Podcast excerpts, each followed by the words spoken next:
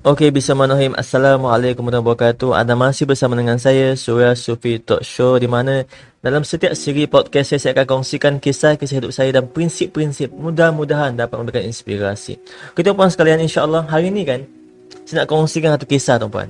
Di mana saya buat judul ni tak tahu panjang sangat tapi saya just beritahu nak beli makanan kucing pun payah. Ha, macam tu puan. Ini pengalaman tuan-puan sekalian saya tuan-puan tidak ada niat tau untuk menga- saya langsung tuan-puan tak ada niat untuk mengajar siapa-siapa saja tuan-puan untuk menjadi seorang pemalas tuan-puan tidak tidak berusaha. Bahkan saya nak orang lain dia kerja kalau boleh gila-gila sampai dia rasa yang dia memang dah tak tenaga sampai dia zero. Time tu lah sebenarnya waktu kebangkitan dia. Waktu kita memang dah all out full out tak ada benda dah dalam, dalam kita. Pocket habis semua habis. Time tu sebenarnya lah waktu move on yang paling power tuan-puan. Adik sini tuan-puan, tapi time tu saya tak faham tuan-puan. Biasalah pengalaman kan 5 tahun 5 tahun lepas semua ni pengalaman yang membentuk kita yang hari ini tuan-puan. Tapi sebenarnya jujur kata paling suka adalah nak percaya tuan-puan. Paling suka bukan nak dapatkan something yang nak tapi paling susah sebenarnya adalah percaya. Sebab lain sebab pun sebut the the most difficult part is to believe tuan Yang paling susah adalah bahagian untuk percaya.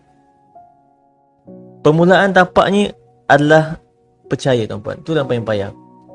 Sebab sangat senang untuk berfikir negatif. Sangat senang untuk berfikir negatif, menjadi negatif dan menyebarkan negatif. It's easy tuan-puan. Tapi bukan mudah untuk percaya diri. Maafkan saya tuan-puan, juga bukan mudah untuk sentiasa percaya bahawa Tuhan mendengar doa kita. Saya terus terang ni sebagai orang yang mengalami. Bukan saya nak katakan dalil ataupun nas tapi dekat sini adalah memang kadang-kadang kita ada perasaan mana Tuhan? Kenapa seakan-akan Tuhan tak makbulkan doa saya? Kenapa seakan-akan hidup sini masih susah? Bertahun-tahun mana Tuhan? Tapi dekat sini kan tuan itu lumrah fitrah manusia kan di mana dia akan down.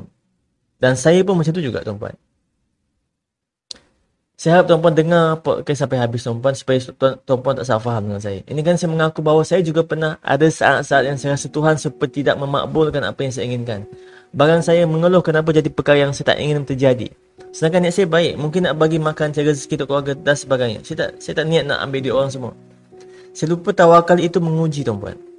Saya ingat ada satu peristiwa di memori saya tuan-puan. Uh, Masa tu saya ada seekor kucing tau Yang diberikan nama Harry. Ia adalah seekor kucing yang saya dan isteri sangat sayang. Masa tu, masa tu saya tak ada duit nak beli makanan pasir kucing Dan saya sangat marah tuan-puan. Saya sangat marah. Sangat marah dengan Tidak ada kerja lagi dekat bertahun-tahun Sampai tersasul tuan-puan saya sebut. Saya kata kenapa hidup aku susah sangat? Sampai nak beli barang untuk kucing pun tak dapat. Kenapa Tuhan Kenapa Tuhan sedang, Kenapa? Saya tanya Kenapa Tuhan? Sedangkan aku nak beli ni pun bukan untuk aku saya terus sepak tau almari putih bilik tu. Dan tu saya tinggal dekat tinggal dekat UUC tuan dekat kondominium dekat uh, sekitar dekat KK kan teliput tapi time tu saya geram gila sampai saya sepak almari tu sebab apa nak beli makan kucing. Dan pasal kucing bayangkan sekali sampai macam tu sekali tuan dan saya saya mengeluh men, mengeluh tuan time tu saya kata kenapa hidup aku susah sangat? Sampai aku nak beli pasir pun payah ya Allah Bayangkan tuan-puan sampai tahap tu. Terus sesepak almari putih tu sampai kucing-kucing saya ada ada beberapa kucing hairy, scary semua tu. Kucing-kucing saya dan kucing-kucing saya lain tu semua tu berterabur lari. Sebab saya marah.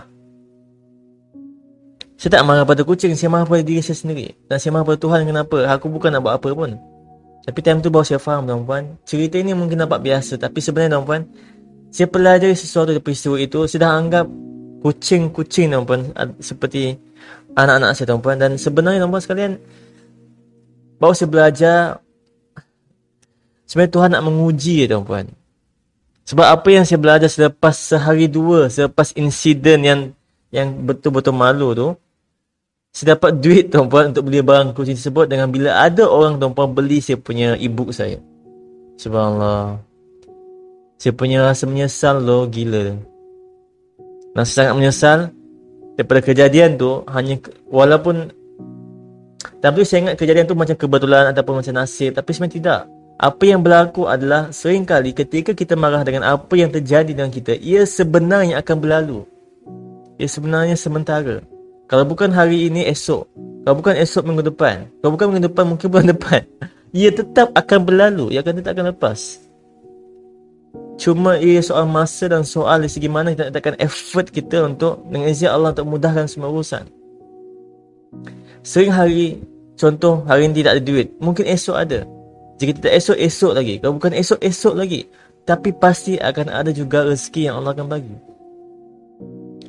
Seperti mana saya nak ulang tuan-puan Saya tidak ada niat pun untuk mengajar orang lain menjadikan diri kita malas Tawakal Tak, tak, tak, tak Yang saya faham Tidak tuan-puan Cuma yang saya nak sampaikan adalah Tuhan sebenarnya ingin nak menguji sahaja Dia tak datangkan Dia tak datangkan Dia, dia datangkan orang-orang yang buat kita marah dia buatkan kita tak boleh bayar semua kan Dia nak menguji kita Ada first kali dia uji kita untuk mampu dia tahu kita boleh lalui semua ni dan diuji kita tuan-puan. Dia datangkan ujian tu untuk menunjuk untuk membukakan potensi kita yang surah kau boleh buat benda tu.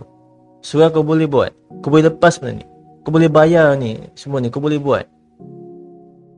Jadi Tuhan tak akan datang benda tu sewenang-wenang ya tuan-puan. Ada something yang Tuhan datangkan semakin besar ujian yang kita rasa tu, sebenarnya semakin besar potensi dan hikmah yang selepas ujian tu mungkin dapat lebih besar lagi.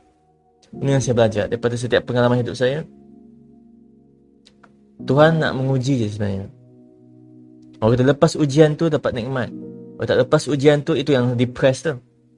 Dan mudah-mudahan tuan-puan insya-Allah semoga Allah Taala beri kita kekuatan untuk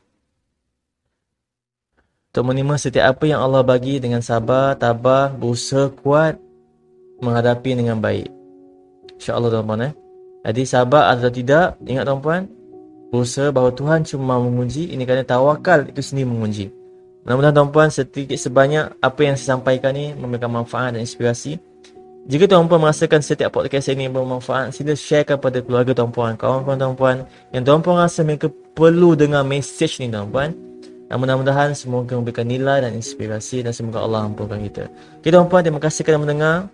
Jumpa pada podcast yang seterusnya. Saya Surah Sufi dan anda dalam rancangan saya Surah Sufi Talk Show. Assalamualaikum warahmatullahi wabarakatuh. Peace out.